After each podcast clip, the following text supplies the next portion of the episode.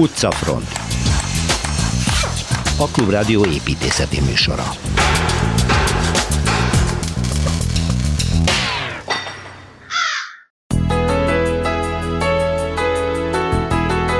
Párizs megír még egy részt, Szilveszter Ádámmal a Louvre-től indulunk, és meg sem állunk a Defensig. Budapest bebizonyítjuk Kelecsényi Kristóffal, hogy nem azért épült annak idején az alagút, hogy esős időben a Lánchidat legyen hová betolni. Aztán valósággal hegymászó túrára indulunk Torma Tamással, amikor a Kiscelli utca első felén felkapaszkodunk. Új korzó épül a Nyóckerben, a Krúdi és a Mária utca kap új ruhát, Kozár Alexandra jön a hír részleteivel és a Nyolcker akkor Palota negyed, és a Palota negyed akkor a Magyar Rádió volt épületeinek sorsa a téma. A Pázmány Egyetemnek adott ingatlan együttes sorsáról rendeztek civil fórumot a héten, Nagy Dávid kollégám vadászta le a mikrofonjával a legérdekesebb hozzászólásokat. A műsor végén még egy lánc helyett vonórudas híd, Lacik Bálint újabb exkluzív ipartörténeti epizódja.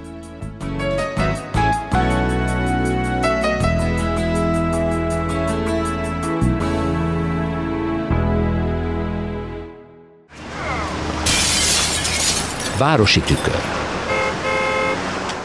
Piramis nézőbe megyünk Szilveszter Ádámmal, szia Ádám, mert hát ugye a Louvre-nel tartunk, ez már a harmadik rész, ami most következik Párizsból, de itt meg kellett állni, mert hát, itt van egy, van egy érdekes hát építészeti megoldás, amiről azóta is igen, a világ. A Louvre is megérdemli a világ egyik legjelentősebb múzeuma, és mert már ismerjük, mint királyi lakhelyet. Igen, ott tartottunk, hogy ott tartottunk. eredetileg az volt. És, és azt is elmondtam, hogy itt van egy fantasztikus tengely, egy hosszan a, a szajnát még egyszer átlépő tengely női felé, és, és erre van szerkesztve a Louvre is igazándiból. És azt kell tudni, hogy ez, ez a gyűjtemény a 80-as évekig tulajdonképpen abban a 19. századi tartalommal, mert ez egy nagy, nagy, Napóleon gyűjteménye. Ő aztán mindenhonnan elhozta, ami érdemegese lett, és, és ennek a bejárata az a Szajna partján volt.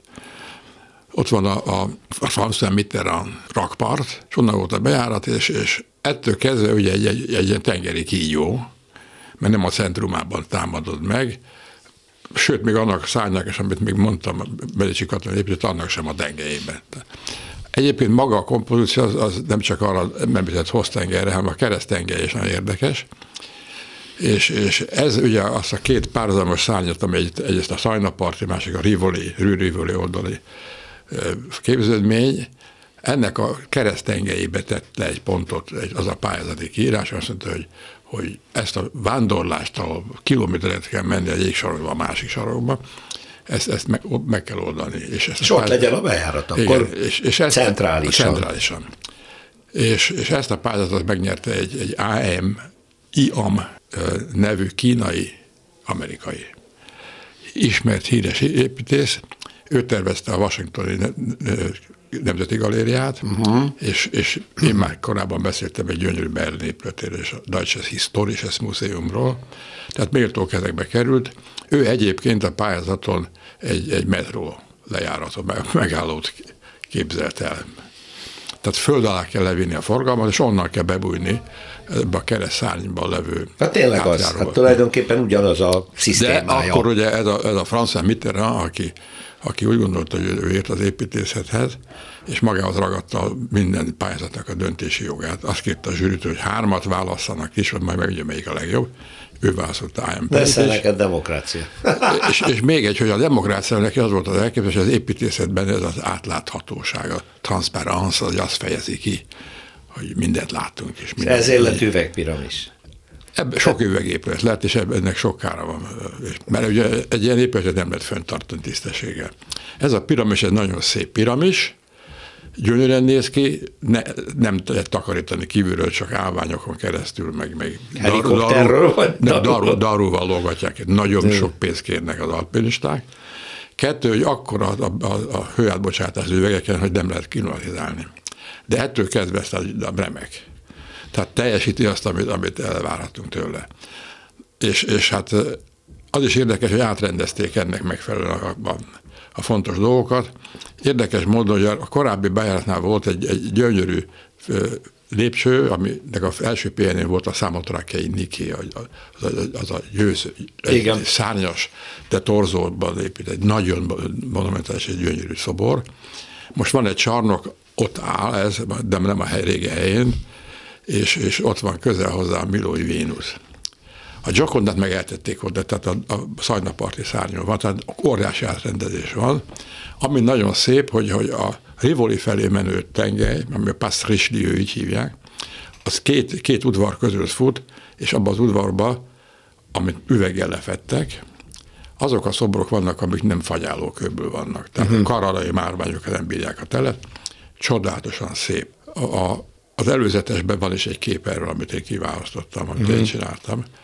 És az ember kimegy, akkor a Rivulin van, ami egy, egy fantasztikus hosszú tengely, a, a Rúz átves oldalon végárkádok alatt lehet menni, és szemben van egy, egy nagy kis tér, ahogy az ember kilép a Louvre-ból, itt van egy metró megálló, ez a Palais Royal és Louvre megálló.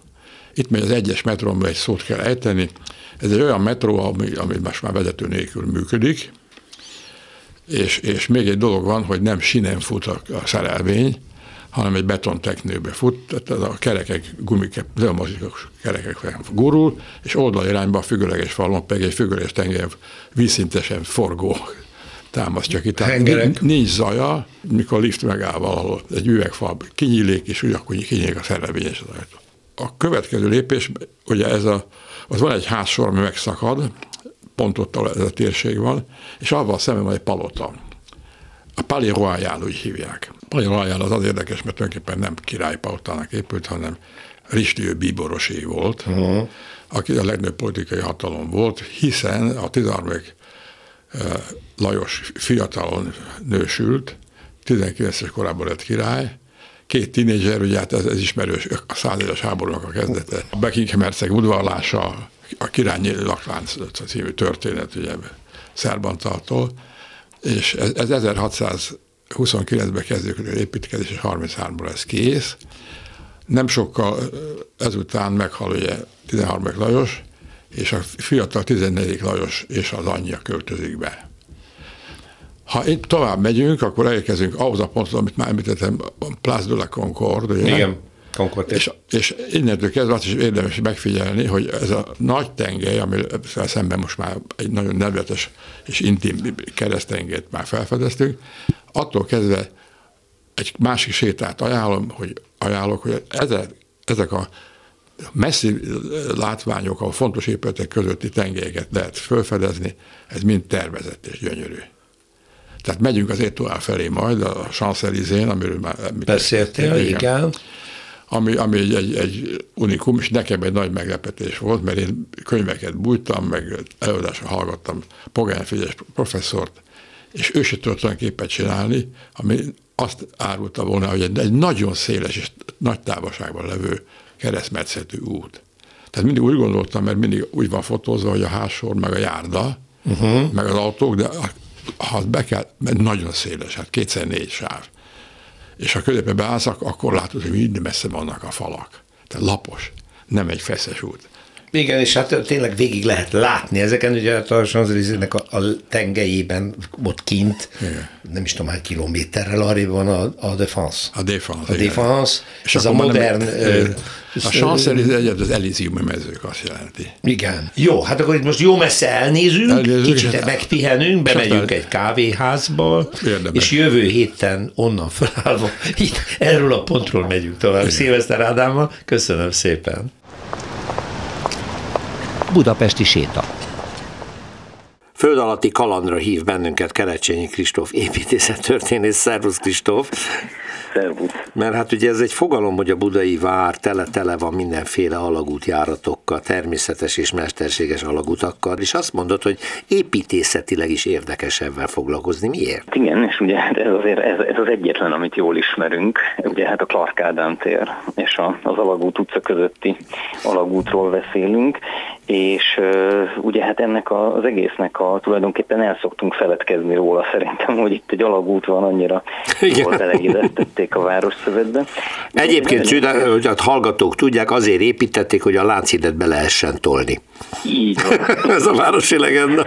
Ugye, pont ezzel akartam kezdeni, hogy, hogy hát a, ugye az egész alagútnak a létrejöttét a Lánchíd ö, ö, katalizálta, úgymond, és ugye ha belegondolunk, ugye a Lánchíd építésekor ugye nagyon-nagyon sok mindentől tartottak még, hogy a folyóval mi történhet, hogy mennyire lehet pilléreket rakni vele, és hogy az a jégzajlást, meg egyebeket hogyan befolyásolja, és ezért nem az volt az elsődleges szempont, hogy ez akár Buda, akár Pest fáros szövetéhez, úgymond úthálózatához mennyire kapcsolódik jól, hanem az, hogy a folyón találjanak egy olyan pontot, ami, ami ahol nem túl széles, de nem is túl keskeny maradjunk ebben, és mhm. azért nincs is a városoktól túl messze.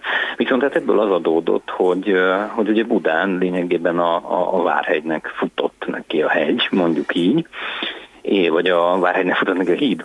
És uh, tulajdonképpen ugye ezzel meg, megteremtődött az az igény, hogy hát ha már épült egy ilyen híd, akkor ugye a, a Várhegyen túl részét is el lehessen érni, és uh, ezért tulajdonképpen már a híd építése közben a Clark kitalálta, hogy, hogy hát kellene ide egy alagút, és meg is rajzolta ennek a koncepcióját, de aztán ez végül csak az 1850-es évek folyamán épült meg, amikor igazából nem sok minden épült a forradalom utáni Magyarországon, úgyhogy pont egy ilyen nagy infrastruktúrális beruházás, ami viszont itt létre tudott jönni. Nagyon érdekes lehet, milyen technológiát rendelkezésre kézi munka elsősorban van, nyilván. Van, bizony, hát kézi munkával Őrület. ezt, és ugye hát a megfelelően azért biztosították a dolgot, és képzeld el, ugye a Lánchíd árának, ha jól rémlik, a 12-ből, tehát uh-huh. kevesebb, mint 10%-ából megépíthető volt az alagút. Tehát ennyire drága volt a híd, viszont a különféle bányászati technológiáknak köszönhetően amik azért viszont hát akkoriban ugye itt Magyarországon is elég sok bánya működött, szóval a rendelkezésre álltak, ez ennyire olcsó volt. És hát ugye ami, ami építészetileg ugye igazán izgalmas, ez a két kapu építménye a, a, az alagútnak. Ugye hát ezt akkoriban még úgy gondolták, hogy ugye megünnepelték. Ma már egy, egy autópálya hidat azért úgy kevésbé, vagy autópálya alagútat ugye kevésbé szokás e, megünnepelni, de itt a, a, az alagút esetében ugye a, a Lánchíd felé néző e, bejáratot azt még maga Clark tervezte, a, a, akiről a tér is el van nevezve. Ugye hát ez egy ilyen nagy, súlyos, robosztú Krisztus kapumotívum, e, és ez el is készült 1857-re, viszont a másik oldalon, hát nem, nincs róla túl sok ábrázolás, én most próbáltam keresni, ott csak 1869-re készült el a másik uh-huh. bejárat, amiről hát ma nem nagyon alkothatunk képet, mert ez annyira megsérült a második világháborúban, hogy végül ott ugye egy modern bejárat van ma, amiben egyébként a burkolat alatt ott vannak ennek a régi romantizáló, romantikus bejáratnak a maradványai. Az ember befutkál, egy, van egy ablak, akkor ott lehet ennek egy részét látni, egy ilyen téglából rakott, kicsit ilyen középkorias építmény volt, ez nagyon érdekes volt. Hm. Bennem mindig az merült fel, hogy ebben a korban, itt a 19. században miért építettek egy ilyen robosztus, hatalmas, maga belmagasságú alagutat? Arra számítottak, hogy most ilyen gőzgépek fognak átmenni rajta? Nem, itt szerintem a, a válasz az inkább a, a, az alagutak statikájában, Aha. állékonyságában keresendő. Uh, hogy mégpedig ugye azt tudták, hogy olyan széles útat szeretnének átvinni, amilyen széles maga a lánc igen, is, hogy igen. ugye ne keletkezzen egy szűkület. Viszont ehhez ugye egy, egy ilyen magasra húzott boltozati formát találtak ki, mert ugye, hogy ez elvileg azt gondolnám, hogy jobban megáll és stabilabb, mint hogyha csak simán a... Ugye gyakorlatilag nincsen megerősítve az elbányászott kő utólag, ugye ma már, amikor egy alagutat építenek, akkor nagyon sokszor ugye ezt betonnal injektálják, meg vasalják, meg egyebek, viszont akkoriban ez ugye még nem állt rendelkezésre ez a technika, tehát inkább próbáltak a, a, a természetben is adódó erőjátékra alapozni, hogy akkor majd itt ez a, ez a tojásdat forma az, ami ugye a Firenzei dóm kupolájánál is egy ilyen eléggé jól megálló magabiztos boltozati forma, tehát szerintem ez ezért ilyen nagy a belmagassága, egyszerűen így volt egyszerűbb, és így volt, így volt, így volt megvalósítható. Tehát akkor, amire nem is gondoltam eddig, a mozaik burkolat alatt maga a szikla van, és nem pedig tartó dongák ezek szerint. Hát azt most már nem tudom, hogy a 20. század során ugye ja, hogy mikor felújították. Azért elég uh-huh. súlyos dolgok történtek, hogy ott utána mennyire kellett megerősíteni, de eredetileg, eredetileg szerintem ott maga a szikla van, uh-huh. igen. Hát hatalmas munka volt, és óriási dolog a világvárossá válás folyamatában a budai alagút. Köszönöm szépen Kelecsényi Kristófnak, szervusz, minden jót! Szervusz! Utcafront Ismét itt a stúdióban velem Lacik Bálint mérnök szakértőnk, szerbusz. Szerbusz, aki jó szokására szíve megint hogy egészen extra dologgal jött. Na de, mielőtt erről a különleges hitszerkezetről beszélsz, avas be minket, hogy ez a fogalom, hogy vonórúd, vonórudas híd. Vonórudas ifid. Ez mi? Mi a, mi a vonó rúd itt, és hova mozog, és Te mi ezt történik?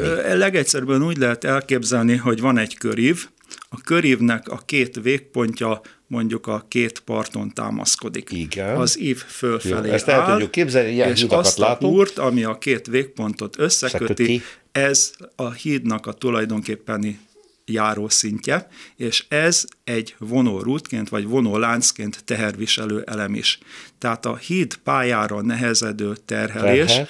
az ív szerkezetben nyomó igénybevételt hoz létre, és ez a történet szempontjából a Madáspakéle hídnál egy nagy jelentőséggel bír. Mi viszi át ezt a nyomóerőt az áthidaló egy csuklós szerkezet, csuklós szerkezet van csuklós? az ív végpontjában, aha, aha. és ezen a csuklókon keresztül adódik át a terhelés az ívnek. Tehát ahogy nyomódik a összekötő Igen, pályaelem, pályaelem, az ívet az az nyomó görbít, terhelés nyomó alá terhel, veszi és nem a két végpontjánál. Így, így van. Így ah, értem, igen, értem. Hát statikát tanultál te is meg. Hát de csak, hogy a hallgatónak is szemléltetni tudjuk-e, azért kértelek erre a dologra. Ez egy régi dolog? Ez egy nagyon régi dolog. Tehát az első ilyen vonórudas szerkezet Verancsics Faustusnak a könyvében található, akiről hát keveset lehet tudni, de egy nagyon-nagyon érdekes figura volt. Tehát egy, egy késő reneszánsz polihisztornak lehet nevezni, annyi rengeteg mindenféle különleges dologgal foglalkozott, tehát dalmát származékú ő, így a törökök kerül menekülve került a család Magyarországra, és hát Varancsics Faustus eredetileg diplomataként tevékenykedett. Tehát ő a Rudolf császár udvarában nagyon magas diplomáciai státuszt töltött be, remek nyelv tehetség volt. Második ő, Rudolfról beszélünk? Igen, igen, aki alkimistaként a Hajjinba támogatott minden tudományt, Az biztos, de a politikával nagyon nem foglalkozott. Bizony nem. De hát a Verancsics Faustus, mint diplomata, törökökkel, olaszokkal, mindenkivel remekül tárgyalt. Igen. Uh-huh. És hát a nevéhez fűződik például az első öt nyelvű szótárnak a megalkotása, oh. tehát latin, német, olasz, dalmát és magyar nyelvű, ötnyelvű szótárt és nyelvtant készített, amit hát évszázadokon keresztül használtak. Egyházi méltóságokat is kapott, sőt, Veszprémi várkapitánynak is kinevezték az egyházi méltóságaival nagyon poró járt, mert csanádi püspöknek nevezték ki, de a csanádi egyházmegye az éppenséggel török hódoltsági terület volt, úgyhogy nem sok örömet elhetett benne. Nagyon sok felé utazott, filozófiával, logikával is foglalkozott, és hát ami a mi szempontunkból érdekes, megjelentetett egy új gépek című nagyszerű rézmetszetekkel telirakott könyvet, amiben ennek az ifhidnak az első változata meglátható. A mindent. És hát aztán, hogy ez mennyire az ő ötlete, azt nem tudni, hiszen sok olyasmi van az ő könyveiben, ami talán Leonardo-tól jött át. Tehát hmm. például az Ejtő Ernyőnek egy nagyon-nagyon a Leonardo közismert képére hajazó ábrája is megvan ebben a gépekről szóló összeállításban, de hát aztán mennyit olvasták ezt a könyvet, kihez jutott, azt nem tudni, de minden esetre az igazi ífidat egy Maderspak Károly nevű nagyszerű magyar mérnök alkotta meg, aki hát 1789-1849-ig élt, Krassó megyében, Ruszkabányán volt neki egy nagyon-nagyon komoly gépipari üzeme. Tehát bányászattal is foglalkoztak, remek öntödéje volt, a szabadságharc idején igen nagy fegyvergyártási kapacitást is megvalósított, úgyhogy emiatt aztán őt igencsak megrángatták, vegzálták, és hát aztán ez az életének a végét is De hozta. az ívhíd az, amit ő... De az ívhidat az ő három, nem, nem, ő öntött ez, ez már öntött vas. Ez már öntött vasból. Három ilyen ívhídja készült el ott Krassó megyében, az egyik Lugoson, másik Herkulesfürdőn, és a harmadik pedig Karánsebes nevű helységben. Nagyon érdekes volt az ívhíd, hiszen nem egy darabból készült az ív, hanem csövekből. Tehát hmm. öntvénycsövek, a végén karimák, ugye vegyipari gépészként ez neked sokat mond, és ezek a karimák a csővégeken csavarokkal voltak összekötve, tehát össze volt rakva darabokból az ív, és hát alul pedig egy kovácsolt vasból, vonó lánccal volt tulajdonképpen ez a tartószerkezet megvalósítva. A hídnak a története nagyon érdekes, mert ez a konstrukció a mai ismert Lánchídnak lehetett volna egy alternatívája, hiszen amikor 1836-ban meghirdették a híd tervezési pályázatát, ugye különböző helyekről érkeztek be pályamunkák, hát a Clark híres, nevezetes, ugye angol építőmérnöknek a pályaműve igen nagy elismerést nyert, de alternatívaként a Maderspak féle híd is játszott. Aha, tehát pályázott. Pályázott, benyújtott egy pályázatot, sőt, mi több, megépítette ennek a hídnak a modelljét, uh-huh. ami Pesten ki volt állítva. És ennek a hídnak egy nagy előnye volt, hogy ezt a szárazon is meg lehetett építeni, hiszen alátámasztod a két végét, és a, összerakod a csöveket, a terhelési próbát el lehetett végezni rajta. Igen. És ez egy meggyőző kísérleti demonstráció volt, ellentétben a lánciddal, amit hát nem lehetett terhelési próbának alá tenni. Meg Nagyon, kellett építeni. Meg kellett építeni, hogy kiderüljön, hogy jó vagy nem jó. Igen. És voltak akkor még leszakadt láncidak is, és hát ez, ez komoly aggályt jelentett, hogy most tényleg jó lesz a láncid, vagy, vagy inkább maradjunk ennél az ellenőrizhető ifidnál, ami ráadásul magyar konstrukció, magyar anyagból, magyar munkaerővel készült. Tehát nagyon-nagyon komoly politikai Vita. viták alakultak ki az ifid kapcsán, de hát aztán végül is a Széchenyiek győztek, és hát a Maderspak nem építette meg a hídját, hanem a Clark megépítette azt a láncidat, amit aztán végül is jónak bizonyult, hiszen itt áll már majdnem 160 éve, vagy Igen, 170 bejött. éve bejött ez a megoldás. A Madarspak Károlyhoz fűződik még egy nagyon-nagyon szomorú érdekesség, no. ugyanis hát ő, mint mondtam, a szabadságharcban eléggé kompromitálta magát a hatalmas fegyvergyárával, ami hát a honvédseregnek gyártott mindenféle fegyvert, ágyugolyót, ágyút, minden, és a szabadságharc bukása után őt rettenetesen keresték az osztrákok. Az elfogása nem sikerült, Viszont a hajnau elkapta a Maderspak Károlynak a feleségét, és nyilvánosan megveszőztette.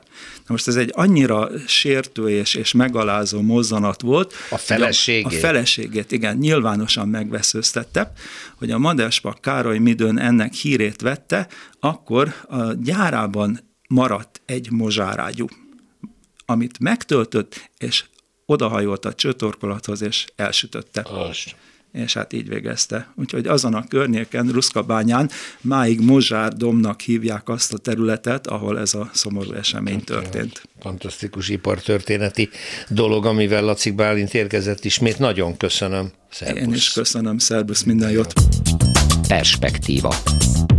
Utcamustra Torma Tamással. Szerbusz Tamás, nagyon, ho- Péter. nagyon hosszú és szép és izgalmas kaland vár rá. Minimum két rész, ugye, Kiszcelli út. Igen, nem olyan, amit várunk, mert egy ilyen furcsa, különösen a második rész lesz valószínűleg ismeretlen, de ez is sokaknak, hiszen gyalog erre olyan meredek utca, hogy, vagy út igazából, hogy gyalog nem nagyon lehet csak céllal járni. Nincs is járda. A, hát azt hiszem a francia iskola van ott, vagy pedig magában a múzeumban megy esetleg, és Igen. nem autóval jön. Szóval akkor indulunk lentről a Bécsi útról, Igen. külső Bécsi útról, Int már, már rögtön egy hatalmas emelkedő következik, tényleg csak autóval Igen, lehet megmászni. már az előbeszélgetésben kiderült számomra, hogy ez két kerület, csak nem tudtam, hogy hol húzódik pontosan a határ. Tehát a, a harmadikból, harmadikból indulunk, indul, és a másodikba ér bele. És a másodikba gyorsan. érünk bele. Aha, ezt és én sem tudtam. a érdemes rögtön itt megemlíteni, amit a műsor szerkesztője szerint már név szerint ismer. Mert naponta arra jár. Ugyebár annyira lejtős mondjuk meredek ez, a, Nagyon. ez az útszakasz, hogy hát ott kézenfekvően a hegyből lecsorgó vizek azok Hát mindig kikezdik az utat, és ráadásul 90 fokos kanyarokkal van megspékelve, ami azért komoly kihívás egy Trabantnak például ott fölkapaszkodni. Hát meg kerülni a kastélyt. És igen. a kastélyt kerüljük meg. Na nézzük. egy kálvária volt. Igen? Tehát ez egy gyalogos út volt, és uh-huh. ahol most a gesztenyefák vannak, Igen. tehát ha megyünk fölfelé, Igen. akkor a jobb oldalon, ott uh, kálvária stációk álltak, uh-huh. és így lehetett följutni. A, a Kolostorig a, akkor kastélyig, amikor ezt a képet ígérem, de valóban előtte kolostor Na ezt akartam mondani, hogy mi volt az? kolostor Aha. volt. Mikorból? Ebből indult. 18. század? Nem, még korábban, de itt királyi ö, udvarház volt, aztán Aha. nyilván jöttek a törökök, és a török, törökök után, után lett ez valójában. Először még csak katonai raktár, hadikórház, aztán illetve a Kolostor után volt mindez. Kolostor pedig úgy lett, hogy a területet még azelőtt megkapta az Icsitak család, hogy a törököt kiűzték volna Budáról. Aha.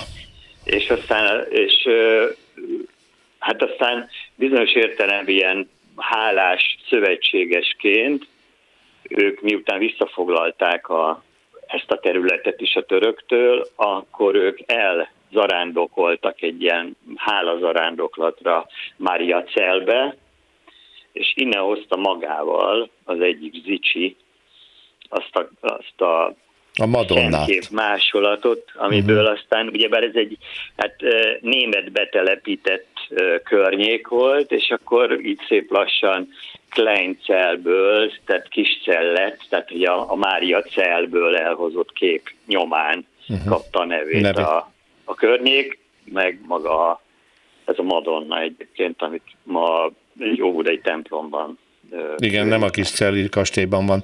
Ott most múzeum van, és ez a legújabb kor, de rengeteg funkciója volt közben, ahogy említetted valóban. Hát aztán a, a kolostort felos, feloszlatta, vagy hát a rendet második József, és uh, akkor, akkor volt a katonai raktár, kórház, ami egészen a 20. század elejéig, vagy a 19. század utolsó éveig tartott. És akkor jött egy különleges ember, bizonyos Schmidt Miksa, Schmidt Miksa, aki hát csak ezt mi emlegetjük ilyen paternális magyar néven, ő valójában Max Schmidt, tehát egy bécsi származású, már a papa is egy jól menő bútorboltban, gyárban kezdte, amit aztán a fia tovább fejlesztett, és akkor egy idő után ő áthelyezte a székhelyét Budapestre. De egy bútorgyárat is alapított, nem? A bútorgyár miatt, igen. A ja, bútorgyár igen. miatt jött ide.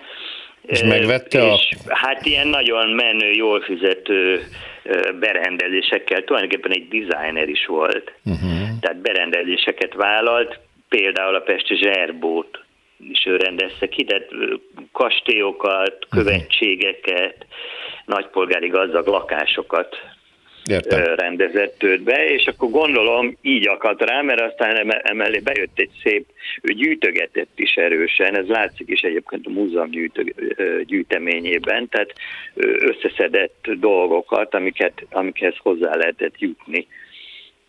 Például be van építve a, a lebontott Bécsi ö, hadügyminisztériumnak a kapuja ott a, uh-huh. a múzeum egyik épületébe, de, má, de mást is ö, gyűjtögetett, tehát majd szó, szóba kerül a, a sárkány is, ugyebár a, az egyik öntött vas sárkány, ez ott áll a, a Kiszeli előtt.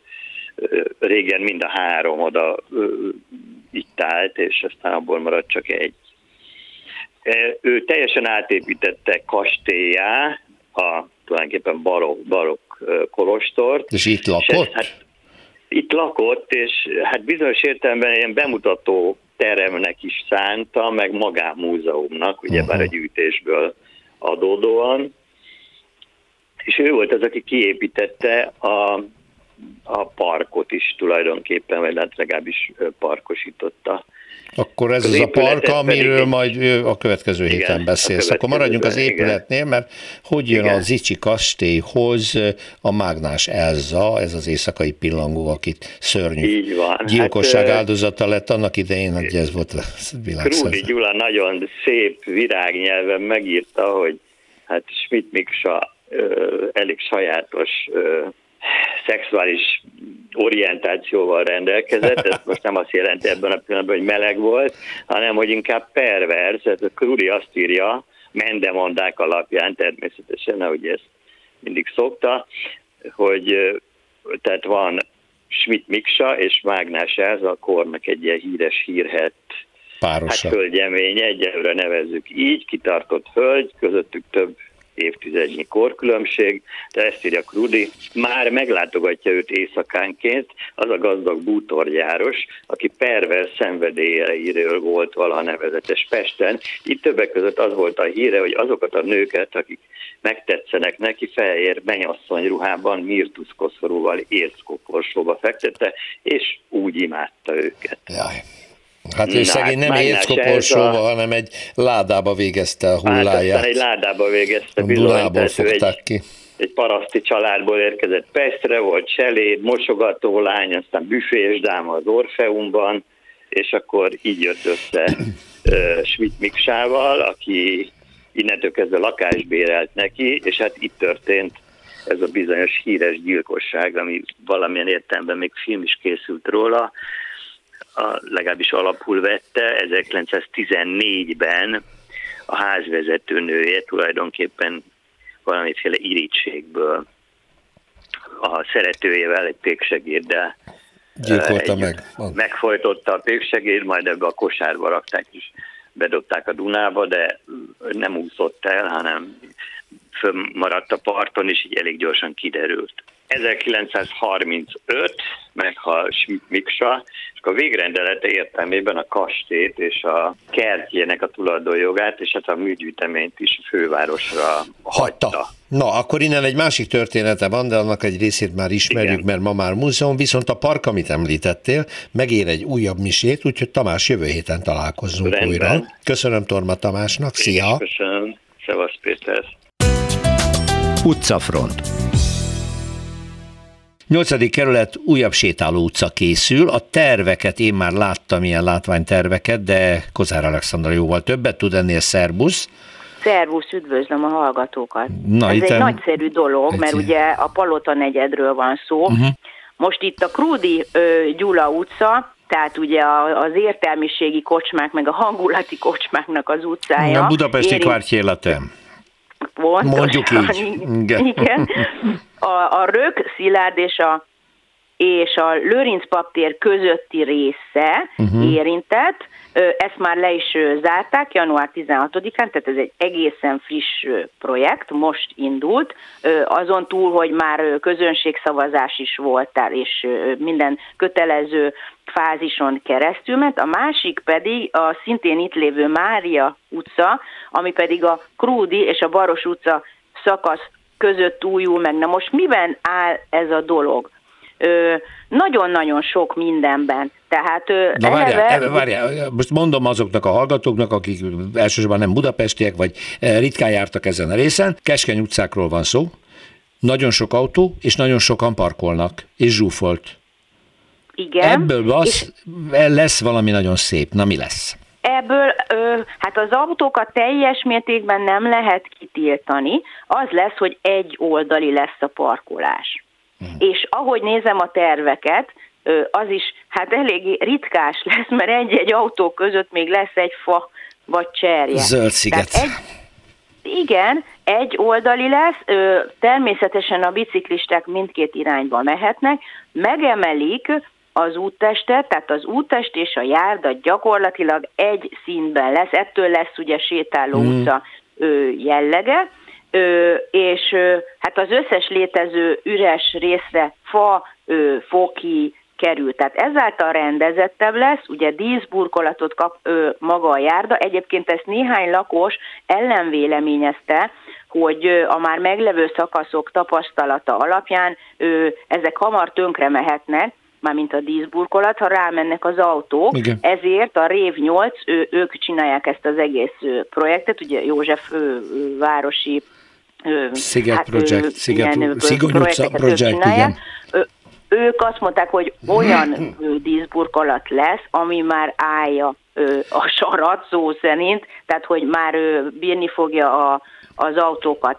Ez nagyon fontos dolog lesz, mert azon túl, hogy lesznek ilyen bukkanók, lesz, jobb lesz a közvilágítás, kicserélik a kandelábereket, az, ahol kereszteződés jön, ott le fog szűkülni ö, a, az úttest, tehát gyerekek is, ö, meg, meg egyáltalán a gyalogosok ö, könnyebben át tudnak menni. Az egész azért lesz, hogy az ember úgy érezze, bejöve a József körútról, hogy az övé ez a rész. Tehát nem az autók között kell a keskeny részen lavíroznia, néznie, hol mehet át, hol nem mehet át. Ugye tele van kórházakkal, klinikákkal ez a szakasz.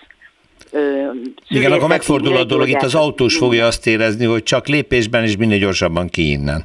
Hát szerintem az autósoknak el fog menni a kedve hát a dologtól, mert amúgy is szűkek a, a, az utcák, és nem igazán. Tehát ugye egyre több a kiülő kocsma, itt sok egyetem, intézmény Kollégium. van, klinika, iskola, tavasszal végig a ballagások mennek, de mondom, hát a, az összes, nem sorolom fel a kultikus presszókat, ugye a Mixát és a Lőrinc papír, ö, ugye ez a Krudi utca, amiről szó van, meg hát az egész, minden, minden sarkon van egy kiülő kocsma, presszó, de egy nívós, tehát nem az az alkesz kategória, ö, és hát ez egy, ez egy egyetemista, Környék. fiatal, részben művésznegyed, tehát egy, egy nagyon friss, dinamikus, megújuló, ugyanakkor nagy hagyományokkal rendelkező. És hát ezt próbálja ö, ö, kiemelni, elmélyíteni, hangsúlyozni, és hát nem utolsó sorban, hát ugye sokkal praktikusabbá tenni. Na most megjegyezném, hogy nem ez az egyetlen hely, mert ugye volt már hasonló a szintén 8. kerületi Dankó utcában, hát az ugye teljesen más kategória, és a Bocsó Bélába is lesz, ami meg ugye a másik oldalon az ott a Rákóczi tér nél van, tehát számos ö, ilyen ö, projekt van, úgyhogy lassan-lassan a nyolcadik kerület még jobb lesz. Tehát az elmúlt 10-20 évben ugye nyilván a Palota negyed is, de nem csak az, hát ugye egy, egyre, egyre jobb hely lesz, de most ezeknek a felújításoknak a révén, meg rendezéseknek a révén még inkább, és mindenhol ez a koncepció, hogy az autókat ki, inkább a gyalogosoknak, kandeláberek, díszburkolat, szélesebb járdák, stb. stb. Igen, ez egy jó trend, mert sokkal élhetőbbé válik az egyébként sűrű belvárosi környezet. Kérdés, hogy hogyan lehet az autóközlekedést megoldani, mert az autó nem kevesebb, hanem inkább több lesz, de hát ez egy másik történet, majd erre is visszatérünk. Kozár Alexandrával köszönöm szépen, szia, minden jót! Szervusz, viszont hallásra! Magas lesen. És akkor a Palota negyed, a Magyar Rádió volt épületének, épület együttesének a sorsa foglalkoztatja a lakókat, de szerintem most már mindenkit, aki egy kicsit a közéletre figyel, hogy a Pázmány Péter Egyetem megkapta az államtól a rádió egykori tömbjeit, és hát egy jelentős átépítésre készülnek, ami egyrészt műemléki szempontból, műszaki műemléki szempontból agályos, másrészt azért, mert olyan gigantikus beruházásról van szó, hogy akár 10-12 hónapon keresztül naponta kamionok akár száz számra hordják majd a sittet, majd az építőanyagot. Civil fórumot tartottak Piko András polgármester kezdeményezésére a kerületben, ott volt munkatársam Nemes Dávid az ő összeállítását hallják. Hogy pontosan mi a Pázmány Campus ügy háttere, azt Márkus Ferenc a Zöld Palota negyedért mozgalom részéről ismertette. Az építészmérnök elmondta, a Palota negyedben volt évtizedeken keresztül a Magyar Rádió, ennek az ingatlanjait 2016-ban egy kormányhatározattal a Magyar Nemzeti Múzeumhoz rendelték, viszont néhány évvel később váratlanul a Pázmány Péter Katolikus Egyetemnek adta végül is a kormány. Ekkor még abban bíztunk, vagy azt hittük, hogy a meglévő épületeket felújítás után fogják használni az egyetem számára, számára, és ez tulajdonképpen egy egy rendben lévő dolog lenne, viszont kiderült, hogy itt több hatalmas, egyébként jó állapotú és funkcióval bíró épületnek az elbontását követően egy új hatalmas építkezés kezdődne meg. A környéken élők számára nyilvánvalóan hatalmas környezeti terhelést jelentene maga a bontás és az építés, és meggyőződésünk, hogy az elkészülő beruházás, az elkészülő kampusz is túl nagy terhelést jelentene erre a a sűrűvárosi szöveten elhelyezkedő városnegyedre, és nagyon fontosnak tartjuk, hogy Budapest számára ennek a területnek az újraértelmezése hatalmas történelmi lehetőséget jelent a belső területeknek a zöldítésére, és hogy ezzel most bizony élnünk kell. Márkus Ferenc hozzátette, a zöld palota negyedért mozgalommal nem csak tiltakoznak egy tervezett beruházás ellen, hanem egy alternatívát is javasoltak. Tehát mi azt mondjuk, hogy a meglévő épületekből, amit lehet hasznosítani, aminek lehet funkciót találni, annak találjuk meg a funkciót, és a, a jelenleg üresen álló területeken, illetve az elbontott épületek területén, vagy helyén felszabaduló területeken pedig zöldíteni szükséges. Márkus Ferenc hangsúlyozta, a Pázmány kampuszra néhány hónapja a kormányzati körökből elhangzott tervek beruházási összege 250 milliárd forint volt. Láttunk már közbeszerzéseket, és szerintem egyik sem állt meg a tervezett összeghatáron belül, csak összehasonlításképpen egy nagyságrendeket érzékeltesen. Friss hír, vagy egy, egy hetes hír talán, hogy a főváros közvetlenül kap egy szemmel már látható összeget az Európai Uniótól, tehát ugye ki kellett kerülni a, a központi kormányzatot, hogy ez a pénz valóban megérkezzen. Ennek az összege nem éri el a 300 milliárd forintot. Tehát körülbelül ekkora az az összeg, amivel most majd a főváros fog tudni.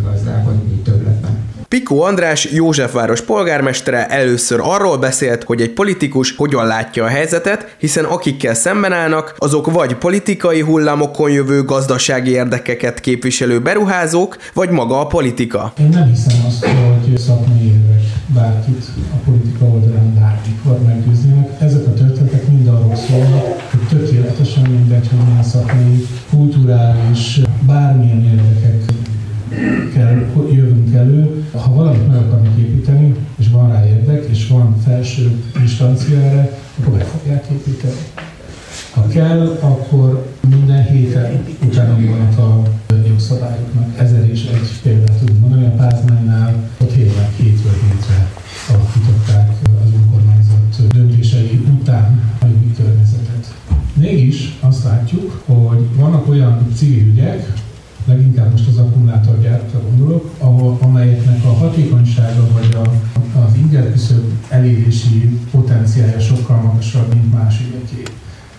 András szerint ezt a politológiai szakirodalom a Not in my backyard kifejezéssel írja le, ami annyit tesz, hogy ne az én hátsó kertemben történjen. Nincsen senkinek sem hátsó kertje, de hogyha a pázmányban elkezdenek bontani, és ott 35 ezer köbméternyi sit keletkezik mindenfajta hatástanulmány nélkül, azt elszállítani, és a pontosan lehet látni, hogy az ott élő több ezer embernek az élete tönkre fog menni, hosszú időre fog tönkre menni, és hogy utána mi lesz, azt nem tudjuk. A pázmány ügyében van potenciál. A Sóskuti, nem tudom, látták-e, hogy ott tényleg lassan verekedésig hajló tiltakozás van. Ott is van, mert az akkumulátorgyárak konkrét egészségügyi veszélyhelyzetet Pikó András arról is beszélt, hogy a mostani politikával kapcsolatban az a tapasztalat, hogy abból értenek, ha sokkal nagyobb számukra a politikai kockázat. A pázmány esetében van egy szerencsés helyzet, hogy választások jönnek. Ha nem tartanának attól, hogy elbukják a választást Józsefvárosban emiatt,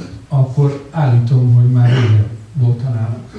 Lehet, hogy így is fognak. De az látszik, hogy nem tudnak ezzel a dologgal mit kezdeni, mert érzik azt, hogy ők is fognak veszíteni. Azokban az ügyekben van esély tehát, ahol van ez a not in my backyard érzés, tehát hogy nem áll, hogy az én közvetlen környezetemben, hogyha ez áttételes, akkor ahol van erős pozíció, vagy a másik oldalon olyan érdek, amit meg lehet piszkálni, el fogjátok bukni a választásokat. Ha az öt év múlva lesz, vagy három év múlva, akkor nem érdekli őket. Én ugyan nagyon frusztrált vagyok, mert azt látom, hogy bármit csinálunk, tulajdonképpen mindig jön rá egy kormányzati válasz. De az, hogyha az önkormányzatnak élő kapcsolata van a helyi társadalommal, magyarán a civilekkel, az ott élő emberekkel, akkor egy polgármester nem teheti meg azt, hogy nem megy oda, hogy nem beszél velük, hogy nem képviseli az ügyeiket, hogy nem próbál meg közvetíteni, hogy nem próbál meg eljárni, hogy nem próbál meg tárgyalni.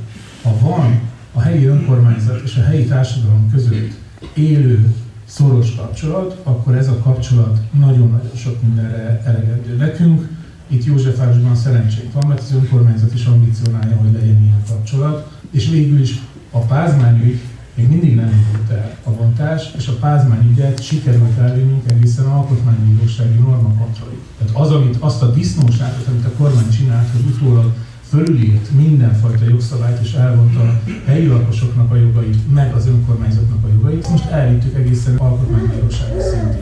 Ami ilyen civil esetében azért lássuk be valahogy. Tehát, hogy Szerintem a, ebből a történetből én azt hiszem, vagy azt remélem, hogy a, majd ha egyszer megint civil leszek, hogy ez egy nagyon tanulságos történet, hogy mit jelent az, hogyha egy önkormányzat és a helyi társadalom között van egy szoros kapcsolat, hogyha az önkormányzat tud és mer élni a saját jogosítványaival és erejével, és hogyha ezek az ügyek olyanok, vagy legalább úgy lehet keretezni, hogy előjöjjön ez a ne az én hátsó kertemben érzés. Márkus Ferenc azzal folytatta, hogy elmondta, milyen akciókat tartanak megfelelőnek, korábbi hasonló ügyekből merítve ötleteket, de hozzátette, hogy nehéz megütni már az inger küszöböt. Én nem vagyok még elégedett a média jelenlétünkkel, az, annak valóban sokat megtettünk. Igyekszünk olyan akciókat, megmozdulásokat csinálni, azzal együtt, hogy még mindig a, a demokratikus keretek között és a jogszabályi keretek között működünk és dolgozunk, de igyekszünk látványos akciókat és megmozdulásokat csinálni, amikre szerencsére azért sikerül nagy nehezen elhívni a, a média egyes képviselőit, de nem olyan nagy azért az érdeklődés, mint amekkorát reméltük. Én egy kicsit azt tapasztalom, hogy annyi hasonló, és hát a gyakorlatilag, hogy hányan ülünk itt az asztalnál, ez is igazolja, hogy annyi hasonló történet van, hogy egy kicsit rezignált maradt a sajtó is, meg ugye a közönség is ezekre a történetekre. Nagyon nehéz most már az éger küszöböt megütni ezekkel a történetekkel. Piko András emlékeztetett, hogy Józsefvárosban született meg az első közösségi részvételi iroda, azzal a szándékkal, hogy segítse az alulról jövő civil szerveződéseknek az életre kelését. Elképzeltünk egy olyan Józsefvárost, amely valóban az közössége. Ehhez az önkormányzat nagyon tapintatosan, nagyon óvatosan, de tulajdonképpen egyfajta kovászként próbál meg hozzá mindenben segítünk, amivel csak lehet, és igen, valóban úgy van, hogy ügyeválogatja, hogy mikor fognak ellenem tüntetni azok, akik egyébként egy másik ügyben a szövetségesünk, ez a világnak a rendje. És az a helyzet, hogy a részvételi költségvetéstől kezdve egy csomó minden mind-mind arról szól, hogy a, az élő közösség, az önkormányzat és a lakosságnak a normális kapcsolata, az konfliktusokkal teli. Ez egy teljesen természetes dolog, de hogyha egy polgármester ezt nem bírja, nem tudja, akkor ne legyen polgármester. Zárásként Márkus Ferenc arról beszélt, milyen fontos egy adott terület vagy városrész identitásának a megőrzése Budapest szempontjából. Ezeknek a területeknek, amikről, amiket be, belenyúl a valamilyen módon a beruházó, akár kormány, akár, akár piaci alapú beruházó, ezeknek van egy eredeti identitása amikben minden, minden esetben nagyon durván nyúlnak bele. És én azt gondolom, hogy a Palota negyednek, a Magyar Rádió az intézménye nyilván nem fog már visszajönni, de a Magyar Rádió épületei nagyon fontos részét képezik az identitásának ennek a területnek. Ezeknek a megőrzése az fontos. Ezek is szerepet játszanak azt hiszem abban, amikor valaki otthonnak választ egy területet. Ugye a 20. század építészetével kapcsolatban sajnos van egy nagyon nagy társadalmi félreértés, nagyon sokan azt az időszakot a történelmi környezet miatt építészetileg is silánynak, vagy elítélendőnek, vagy bontandónak ítélik. Fontos volna megértenünk, hogy ezek egyébként nagyon értékes épületek. Visszatérve mondjuk ide a Palota negyedbe, a, Magyar Rádió 20. században épült épületei között is azt mondom, hogy vannak nagyon értékesek, Különösen szeretném arra fölhívni a figyelmet, ha valaki megnézi a Pázmány Kampusznak a látványterveit, tényleg tegye föl magának a kérdést, hogy azok az épületek, amik a mostani látványterveken szerepelnek, értékesebbek-e építészetileg, esztétikailag, mint azok, amiket el akarunk mondani.